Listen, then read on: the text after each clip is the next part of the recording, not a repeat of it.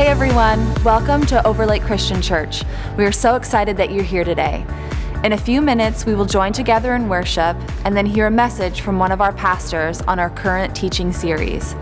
Altogether, we'll be here for just over an hour.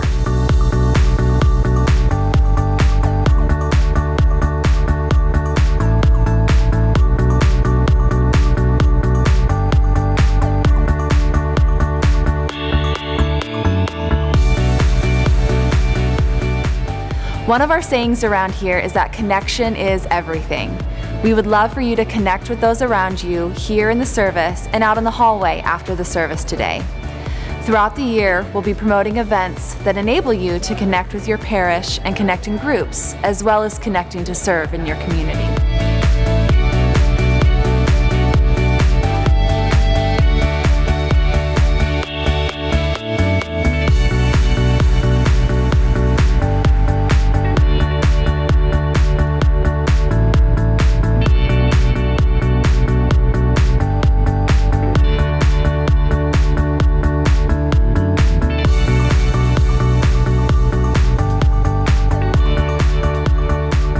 If it's your first time with us today, welcome. We're so glad you're here.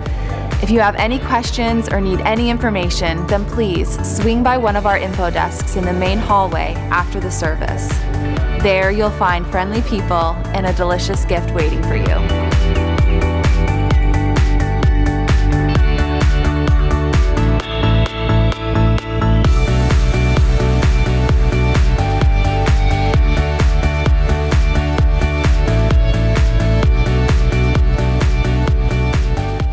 Here at Overlake, there are many opportunities to serve. If you need more information about any of the various ministries, from Kidtown Children's Ministries to behind the scenes on a Sunday morning, then note that on the connection card in your handout, and we'll make sure to get you all the info you need.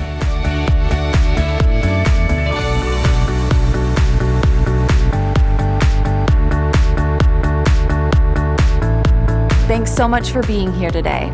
We believe church isn't just a building to gather in on a Sunday, but that it is a family where we can come together, both here in our building and out in the community.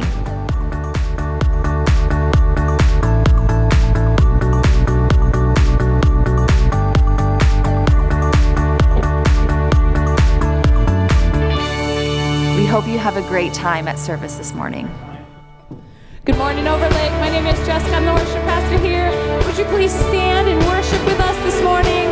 We are so glad that you're with us.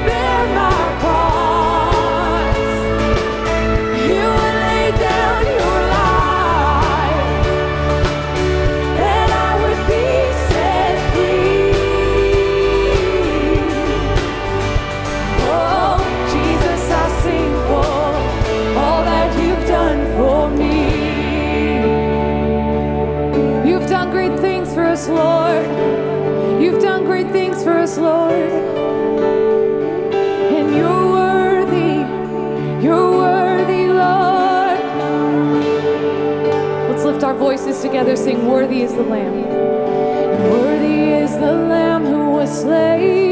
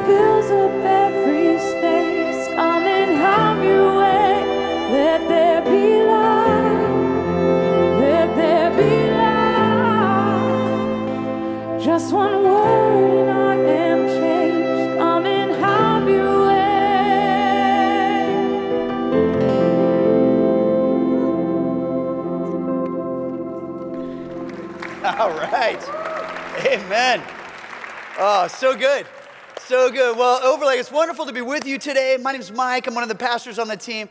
Uh, Let there be light. What a what a beautiful song, and what a what an awesome truth to be able to sing and and to worship the Lord with today. Here's what I want you to do. Go ahead and grab a seat, but say sunshine to the person next to you. We're we've got a lot of sunshine happening, right?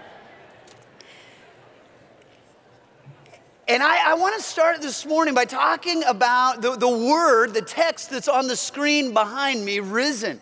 And the reason why is we just came off of Easter where we celebrated the resurrection of Jesus Christ. And I want you to understand that because he is risen, we have everything. That's the reason for everything that we have as followers of Jesus. It's the reason for the hope that we have. It's the reason for the strength that we get, the empowerment from His Spirit in our lives. And it's the reason for the text that we're going to jump into today. So if you want to grab your notes out of your handout, you'll see that, that this is a, it's a sermon on text. And specifically, the text that we're talking about is the Bible.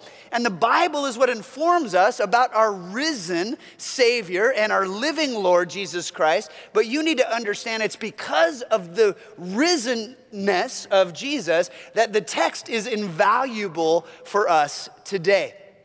So, I want to start by showing you a book that I absolutely cherish. So, this is this is a, a, Bible that my grandma Soft gave to me when I was just a young man, young teenager, and this is the, the Bible. She put my name on the front, and, and it connects me with this woman that I love and with her humble and sincere faith. And, and so I just, I, I love this book, and I used it all through high school and college, and then I started ministry as a youth pastor. So this has been on mission trips after mission trips, and, and high school camps, and sleepovers. And you can see it's a well traveled tome right here. This is much loved. Uh, this is not abuse. This is just just use that uh, this is received. And, and I love it. I know I should get it rebound, but I kind of, like, I even like how used it is, you know? How, and I love flipping through it from time to time and seeing the verses that I highlighted through the years and, and even looking at my notes as a young man going, oh, dude, you're so,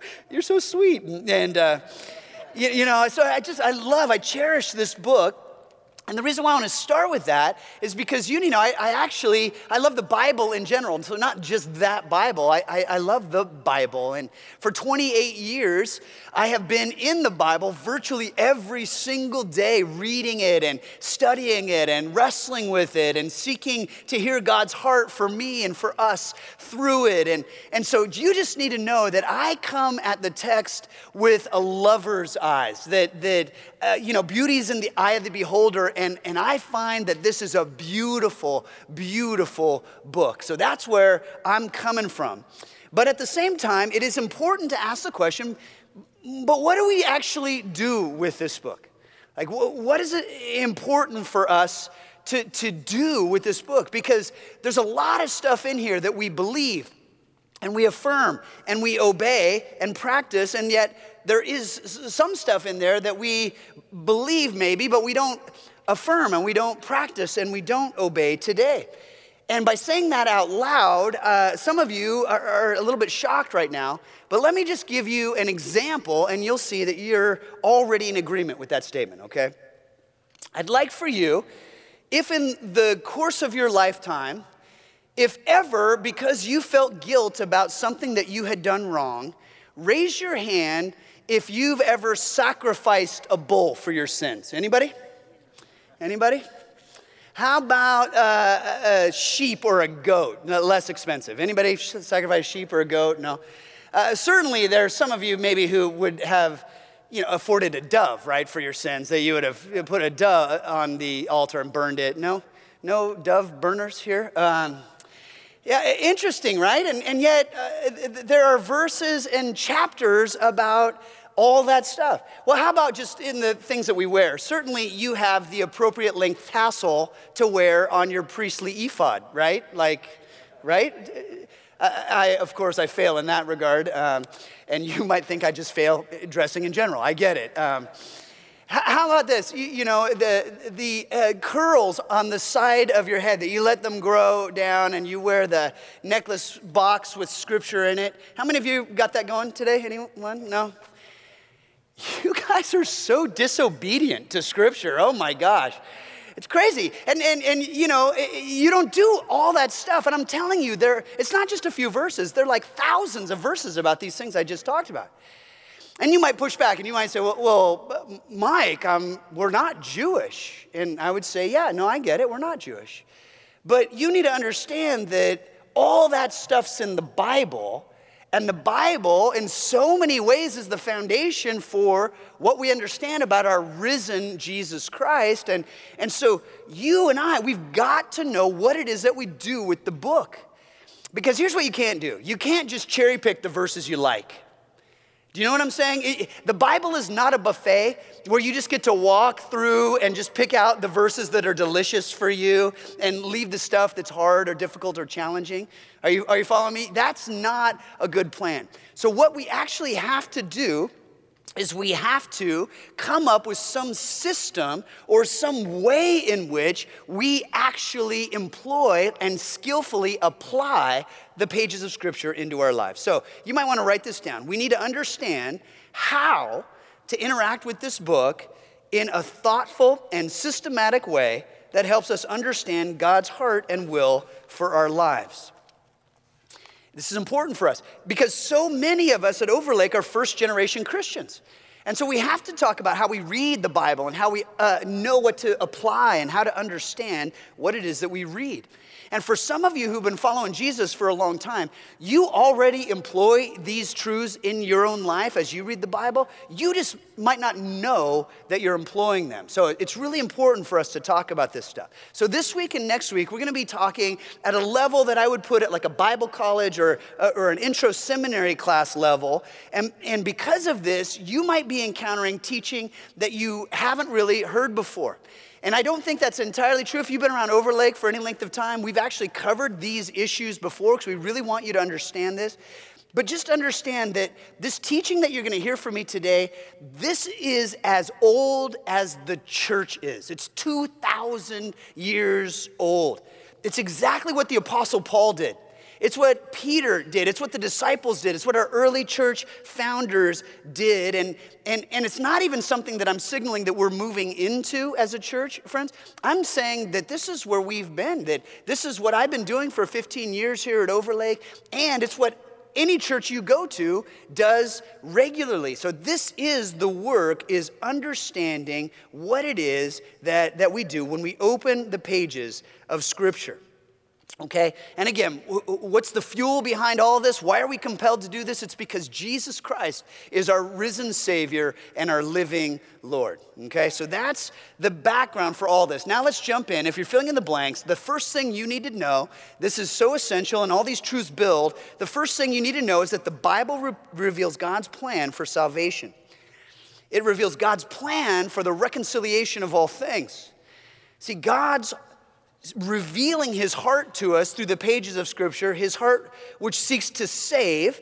We know from the pages of Scripture that sin has invaded humanity and separated us from our awesome Creator, our loving Father, and, and, and He's holy. And so sin has separated us from Him, and it separates us from one another relationally, and it separates us even from our own selves. We don't feel comfortable in, in our own skin.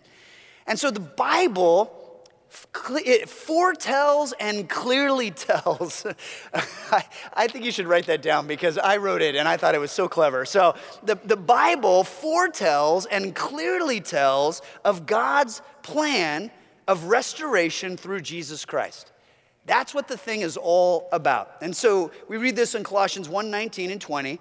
For God, in his fullness, was pleased to live in Jesus, in Christ and through him, God reconciled everything to himself. He made peace with everything in heaven and on earth by, uh, by means of Christ's blood on the cross. So that's what the whole thing is about. In fact, if you want to write down the Cliff Notes version of Scripture, and we've covered this many times, God chose Israel to birth Messiah to save the world. That's the Cliff Notes version of Scripture. God chose a nation, Israel, to birth Messiah, Jesus, in order to bring salvation to the entire world. So the work of Jesus through the cross and the empty tomb is God's plan of salvation, and that is the meta narrative of Scripture. It's what the entire thing is about. And since that's what the whole thing is about, you need to know, if you're filling in the blanks, this next one is that the Bible is about Jesus. The Bible's about Him. And so, this section that we're going to go into right here, it might sound like a movie where, excuse me, when you get to the end of the movie, you find out that there have been clues scattered throughout the entire thing. Or maybe, uh, it, since this is the opening weekend of Avengers Endgame, maybe the, the relevant analogy is you know, you go to see this installment and you realize that it's actually the culmination of 10 years and 21 films being wrapped up in this one movie. Now, show of hands, how many of you seen the movie already? Yes, God bless you. I see that hand. God bless you. That's right. Yeah exactly. It's, it's, I, I, will tell you this, I've got teenage boys, and so of course we've seen it, and uh, I'll just tell, I had no, I, I had no idea that I was gonna bawl like a baby. I had no idea. Who knew that a comic book movie would make me weep openly? Let's move on. All right, so, so here's what the Bible is about. You go to the very beginning and you see that Jesus is referenced in Genesis 3 as the promised one who will one day crush Satan under his heel. You see, Jesus is the sacrificial lamb of Passover in Exodus. In Leviticus, the high priest makes sacrifices for the people, and Christ has become our high priest, providing the perfect sacrifice to atone for our sins. In Deuteronomy, Moses prophesied of one who would come greater than he. Jesus is the one greater than Moses. Joshua meets the captain of the Lord's host. Jesus is that captain. And Judges, the leaders delivered God's people, each of them an archetype of Jesus, our deliverer. Boaz, the kinsman who redeemed Ruth's inheritance and identity, is a picture of Jesus, our kinsman redeemer. David, the anointed one in Samuel, is a precursor king to Jesus, and Jesus is described as the son of David. The book of Kings speak of the glory of God filling the temple, and Chronicles describe the glorious coming king, both in reference to Jesus, our King of Kings. Ezra depicts Jesus as the Lord of our fathers. Jesus is the rebuilder of the wall, the protector of God's people, and the reestablisher of a right relationship of worship of the Father embodied by Nehemiah. Jesus is the one who risks all at such a time as this to intercede on behalf of his people, bringing salvation, illustrated through the book of Esther. Job says, I know my Redeemer lives and I will stand with him. Jesus is his living Redeemer. Christ appears in the Psalms, including David describing him as my shepherd. Jesus is wisdom personified with the Father in creation in Proverbs 11 and John chapter 1. Isaiah details Jesus' birth and describes the suffering servant narrative of Jesus' crucifixions, hundred, crucifixion hundreds of years before it took place. Jeremiah reveals Jesus will be acquainted with sorrows. In the book of Daniel, Jesus is the fourth man in the furnace in Babylon with Shadrach, Meshach, and Abednego. Joel describes Jesus as the hope of his people. As Jonah spends three days in the belly of the fish to emerge bringing salvation to Nineveh. Jesus spends three days in the belly of the earth to emerge, bringing salvation to the world. Amos tells us Jesus is the judge of all nations. Obadiah paints a picture of Jesus' coming eternal kingdom. Zephaniah speaks of God delighting over us, referencing the new covenant of grace, where because of Jesus, we are not objects of sin, but rather children cleansed and favored. Zechariah speaks of Jesus entering humbly, riding on a colt. Malachi calls Jesus the Son of righteousness. Whew.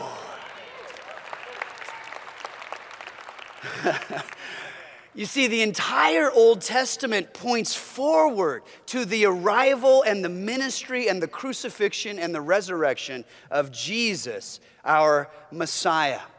And then you keep going and got Matthew, Mark, Luke, and John. Those are the Gospels. And the Gospels are directly and overtly about Jesus' birth, teaching, resurrection, and crucifixion. They're literally his story and then Acts immediately follows that. That describes what the apostles do, the followers of Jesus, and the spread of the church of Jesus. The books that follow that are called letters or epistles, and they're all about what life with Jesus looks like. And then Revelation, the last book in the Bible, is about the return of Jesus, as are portions of Daniel and Ezekiel. So I, I, go through all that so that you understand when people ask you, what is the Bible about? It's not an oversimplification to say the Bible is about Jesus. Look at this quote from C.S. Lewis It is Christ Himself who is the true Word of God. The Bible, read in the right spirit and with the right guidance of good teachers will bring us to Him. And not only that, but Jesus himself employs this kind of mechanism. It says in Luke 24 27, then Jesus took them through the writings of Moses and all the prophets. That's what we would call the Old Testament, the, the, the Old Covenant, the law. So the writings of Moses and the prophets explaining from all the scriptures the things concerning himself. And so, using that as a model, you need to understand that the Bible is about Jesus. And because the Bible is about Jesus, this truth builds on that, that the Bible is to be understood and applied through the lens of Jesus. Amen. Through the lens of Jesus, we now understand and apply the entirety of Scripture through Him. So, what you kind of just heard me say verbally, the entire Old Testament points forward to Jesus. It, it points forward. And you know, we've talked about this before, that there are literally hundreds of prophetic utterances in the Old Testament pointing toward Jesus' birth and his life, his teachings, his crucifixion and resurrection. And then you've got the Gospels, which are literally about those things, about Jesus. They're his story. And then Acts is about Jesus and what life with Jesus in the first century looks like. And then the letters are about how we live honoring Jesus and following Jesus. And then Revelation is about the return of Jesus. So it all points to him. And because it all points to him, then he becomes the window through which we view all of Scripture. He becomes the lens through which we look when it comes to understanding what it is that we are to receive about God's heart from the pages of Scripture. See, I, I, don't know if this makes sense to you. Have, you. have you ever been to a 3D movie? Raise your hand if you've ever seen a 3D movie. Okay. And so you're wearing your glasses and you're enjoying the movie and things are jumping out at you. It's crystal clear. Have you ever taken your glasses off during the movie? And everything is, it's just fuzzy. It's not in focus. You got these red and blue lines, and, and it just, it, it's not clear what's happening in front of you, but you put your glasses back on, and suddenly it's coming right at you. It's absolutely crystal clear. And the scripture is the same way. We've got to put the lens of Jesus on when we open the pages of scripture so that we can understand and experience the story of God, God's grace and his pursuit and his love for us. You might want to write this down. Jesus is the pinnacle, the ultimate revelation, and perfect theology. He's the pinnacle, the ultimate revelation, and perfect theology. And what Jesus does is he ushers us into a new covenant. You might want to write that down.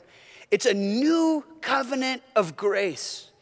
No longer is God's wrath for sin a cloud we live under because Jesus has taken away our sin. He has paid that penalty and rescued us and adopted us, and we are his children dearly loved. And the whole purpose is that we might have life with him and in him, abundant now and eternal forever. See, the scripture says this in John 20, 31, and it's talking about the, specifically the book of John, as, as the disciple named John wrote these words in the book of John, but you need to know it also refers to the entirety of scripture.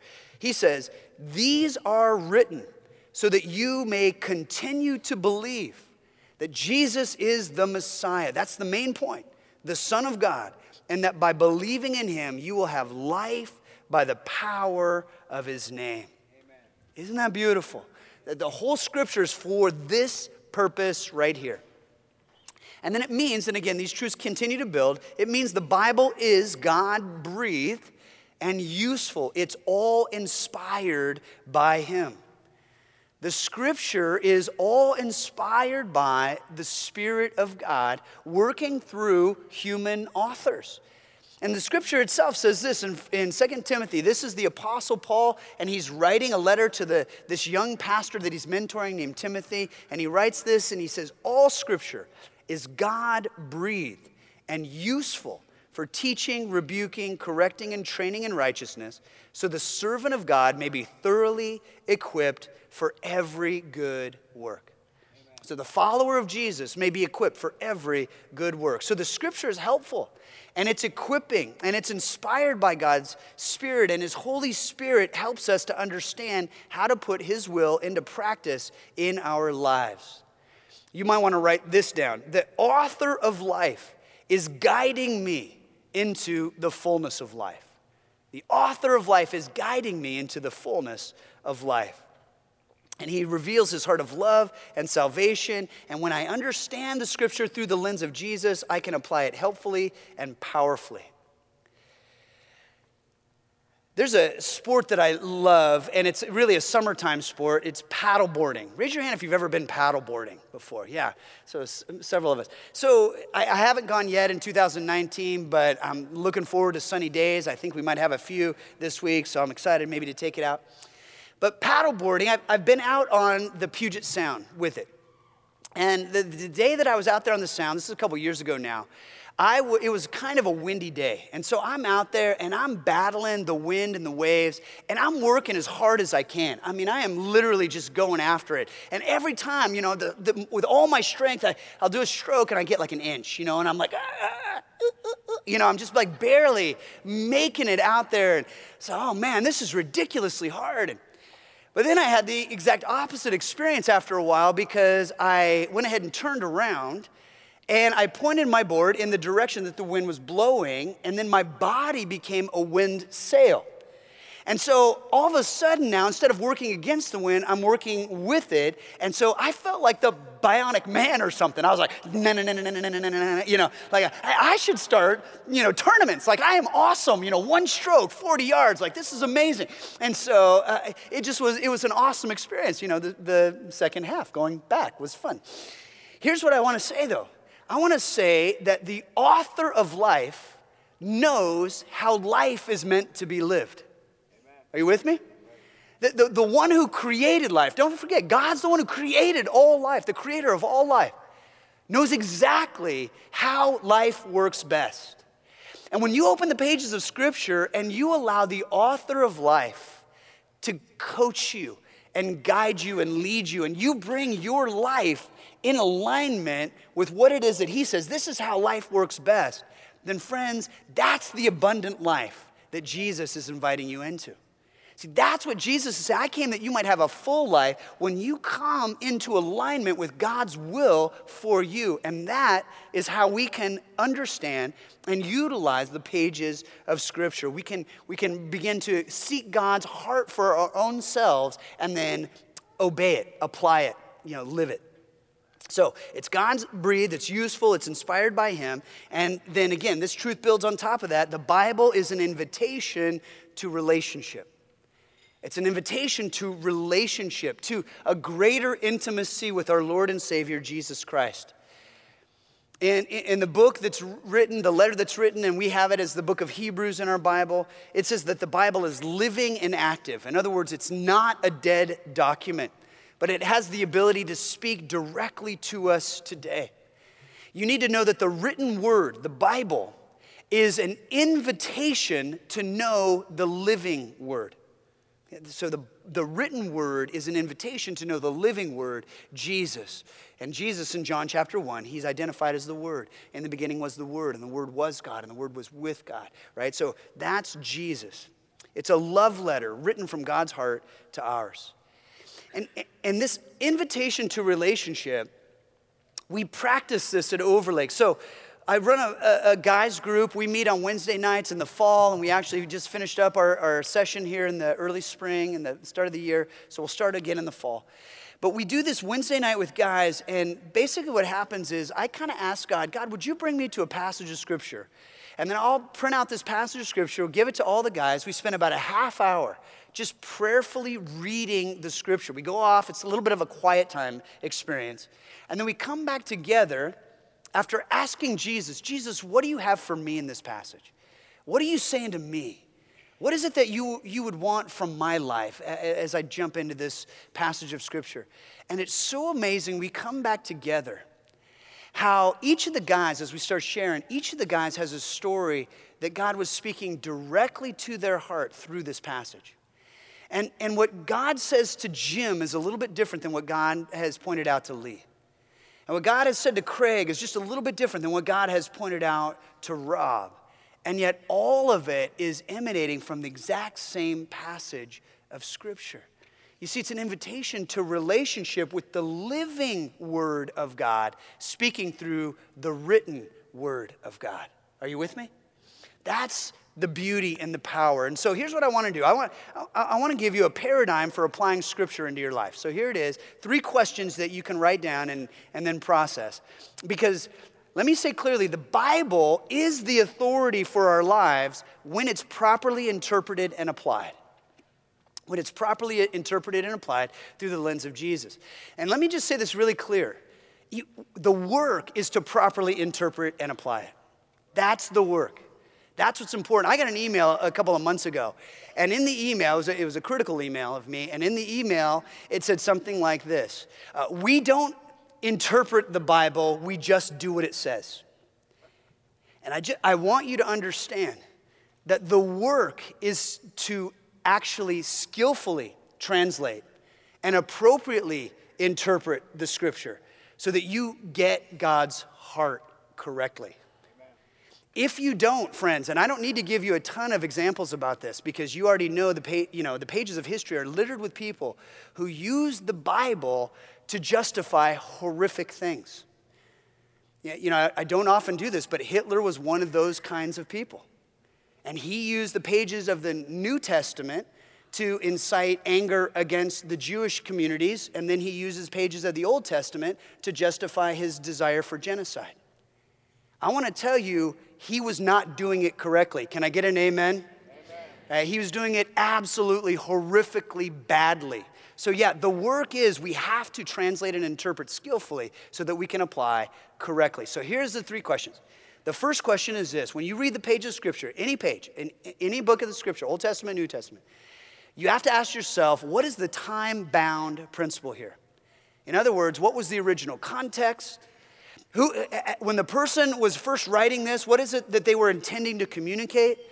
The first people received these words. What is it that their, the hearers would have heard? How would they have applied it into their lives? So that is the, the time bound context. When it was originally written and, and delivered, what, what did it mean and, and how was it applied? And then the second question, very similar, is well, what is the timeless principle?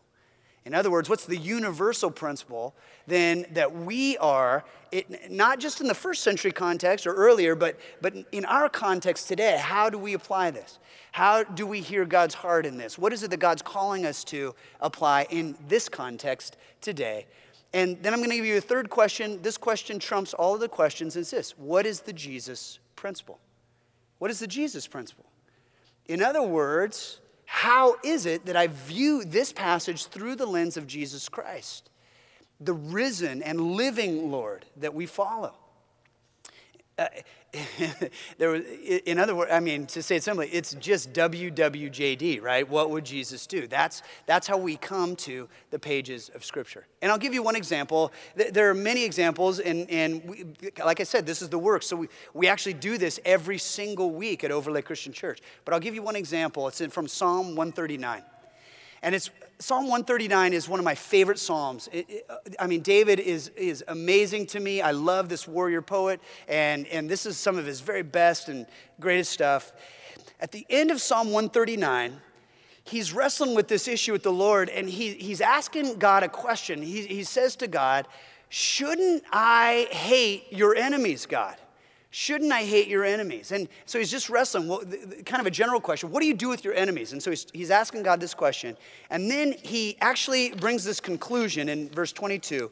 He says, Yes, I hate them, in other words, enemies. I hate them with total hatred, for your enemies are my enemies. So, in the conclusion of Psalm 139, David is concluding, he's saying, I'm right to hate God's enemies with a pure or a total hatred because they're my enemies too. So that's what David, this warrior, this king, this man with real, tangible enemies, that's what he concludes. Yes, I'm to hate them with a pure and total hatred because they're my enemies too. Now, Jesus. What does Jesus tell us to do with our enemies?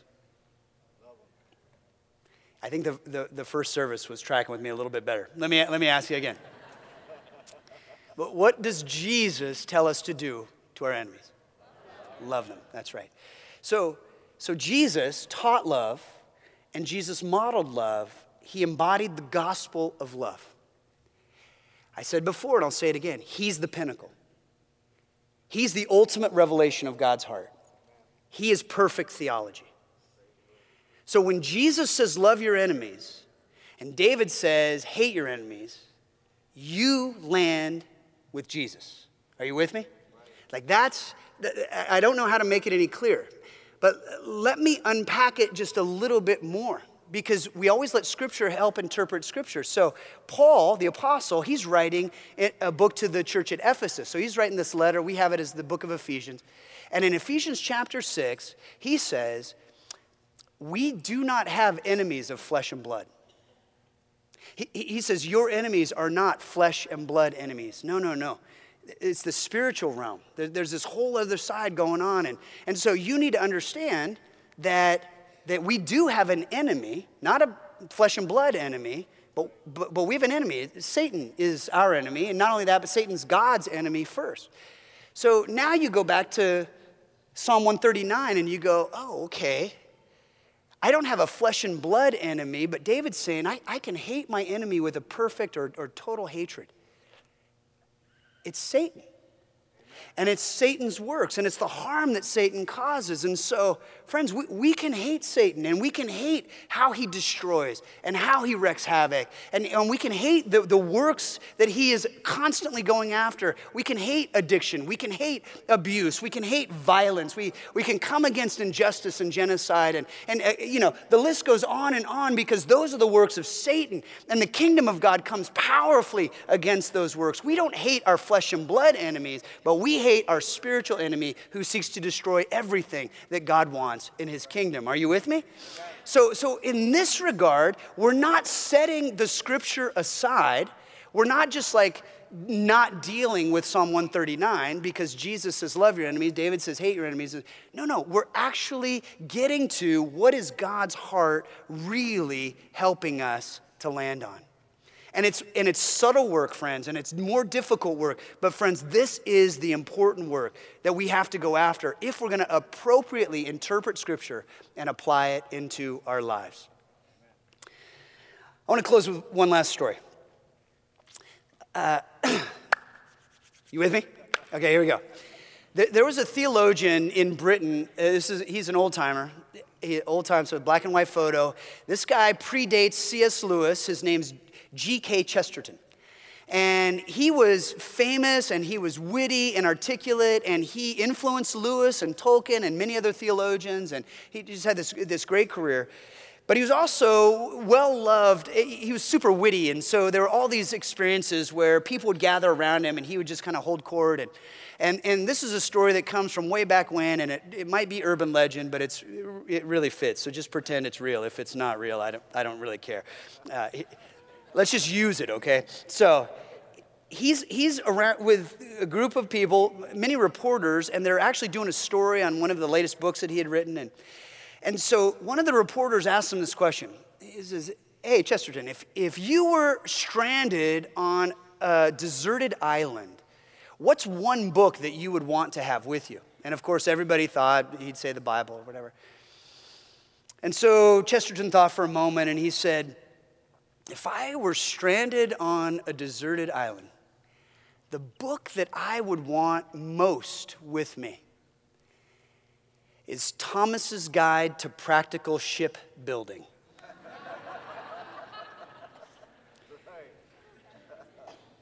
He said, It's practical, it's helpful, it's hopeful, and it would get me home. And then he said, that's what the Bible is for us. It's practical, it's helpful, it's hopeful, and it will get us home. Amen? Amen. Amen. All right. So here's what I want to do. I'd, I'd ask you to bow your heads with me right now. And we just, we want to thank Jesus for the gift that we have. I, I don't want anyone to miss this. The gift that we have is we have a risen Savior. We have a living Lord. And because he is resurrected, because he actually reigns, this book that tells us about him is invaluable. And so, Jesus, what we want to do is we want to come to you now and we want to ask that you would continue to lead us and coach us and guide us and help us to make the kinds of conclusions about the scripture that honor our Heavenly Father's heart.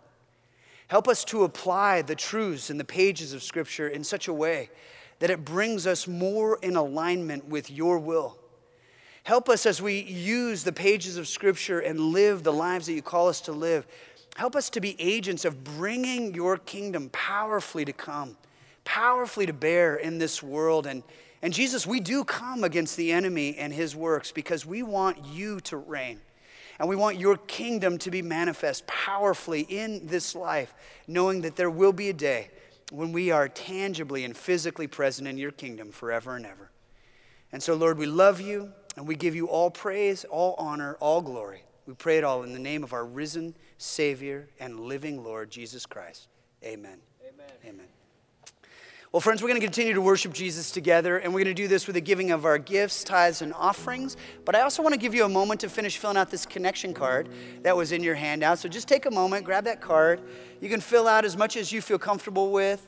On the back, if you have a prayer request or if there's some information you'd like, please fill that out. And, and then I do want to give an opportunity because just about every week here at Overlake, people make decisions to follow Jesus. And and so today, after hearing about how all of the Bible points to Jesus and hearing about his heart of love for you and the plan of salvation that he's inviting you into, if you want to make a decision to follow him, go ahead and check one of those boxes and we celebrate that with you. We just we want to give you any resources we have that'll help you on your faith journey.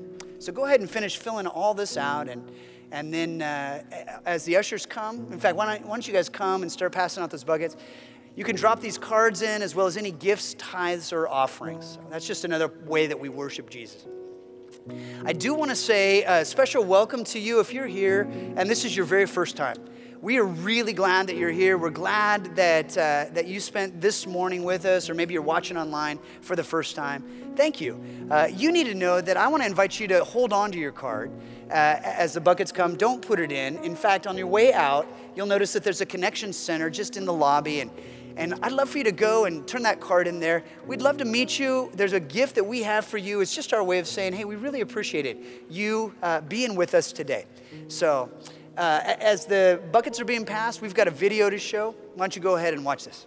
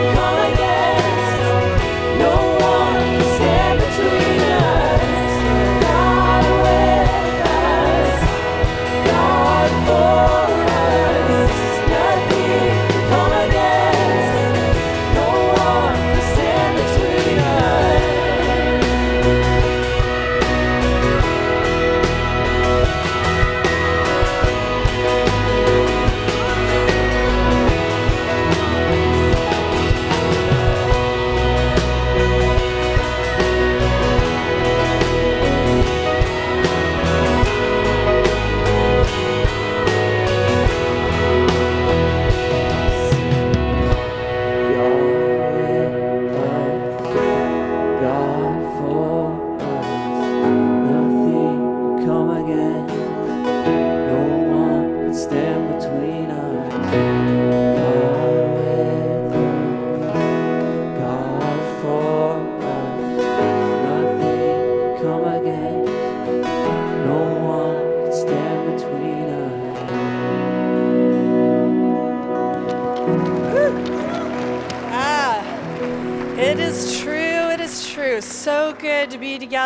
worship and listen and hear and see what God has for us today. I want to encourage you guys, make sure you check out what's inside your handout. Lots of great things going on. A little over a month ago, there were many of us who stood on the stage as short term team people ready to go out this spring. All those teams have returned, and tonight we have a special share night. We'd love to invite you to come join us and hear about what God is doing around the world and how we have the privilege of just showing up alongside of brothers and sisters serving so well on the field. So I want to encourage you to join us for that. As always, we have great people who are willing to pray with you. Any spiritual decision or care or concerns on your heart, just come up on the second level and follow the sign. Someone will be there to, to greet you. Let me pray this prayer, a blessing over us as we get ready to leave. Maybe as you just kind of close your eyes and offer your hands out as a posture of receiving. May your inspiration be from Jesus alone. May you encounter the lavish love of Jesus as you seek Him in Scripture. And may God's living word spoken over you heal your heart direct your steps, inspire your life, and fill you with His purposes for your world. Amen. Great being with you. Look forward to seeing you next week. Have a good one.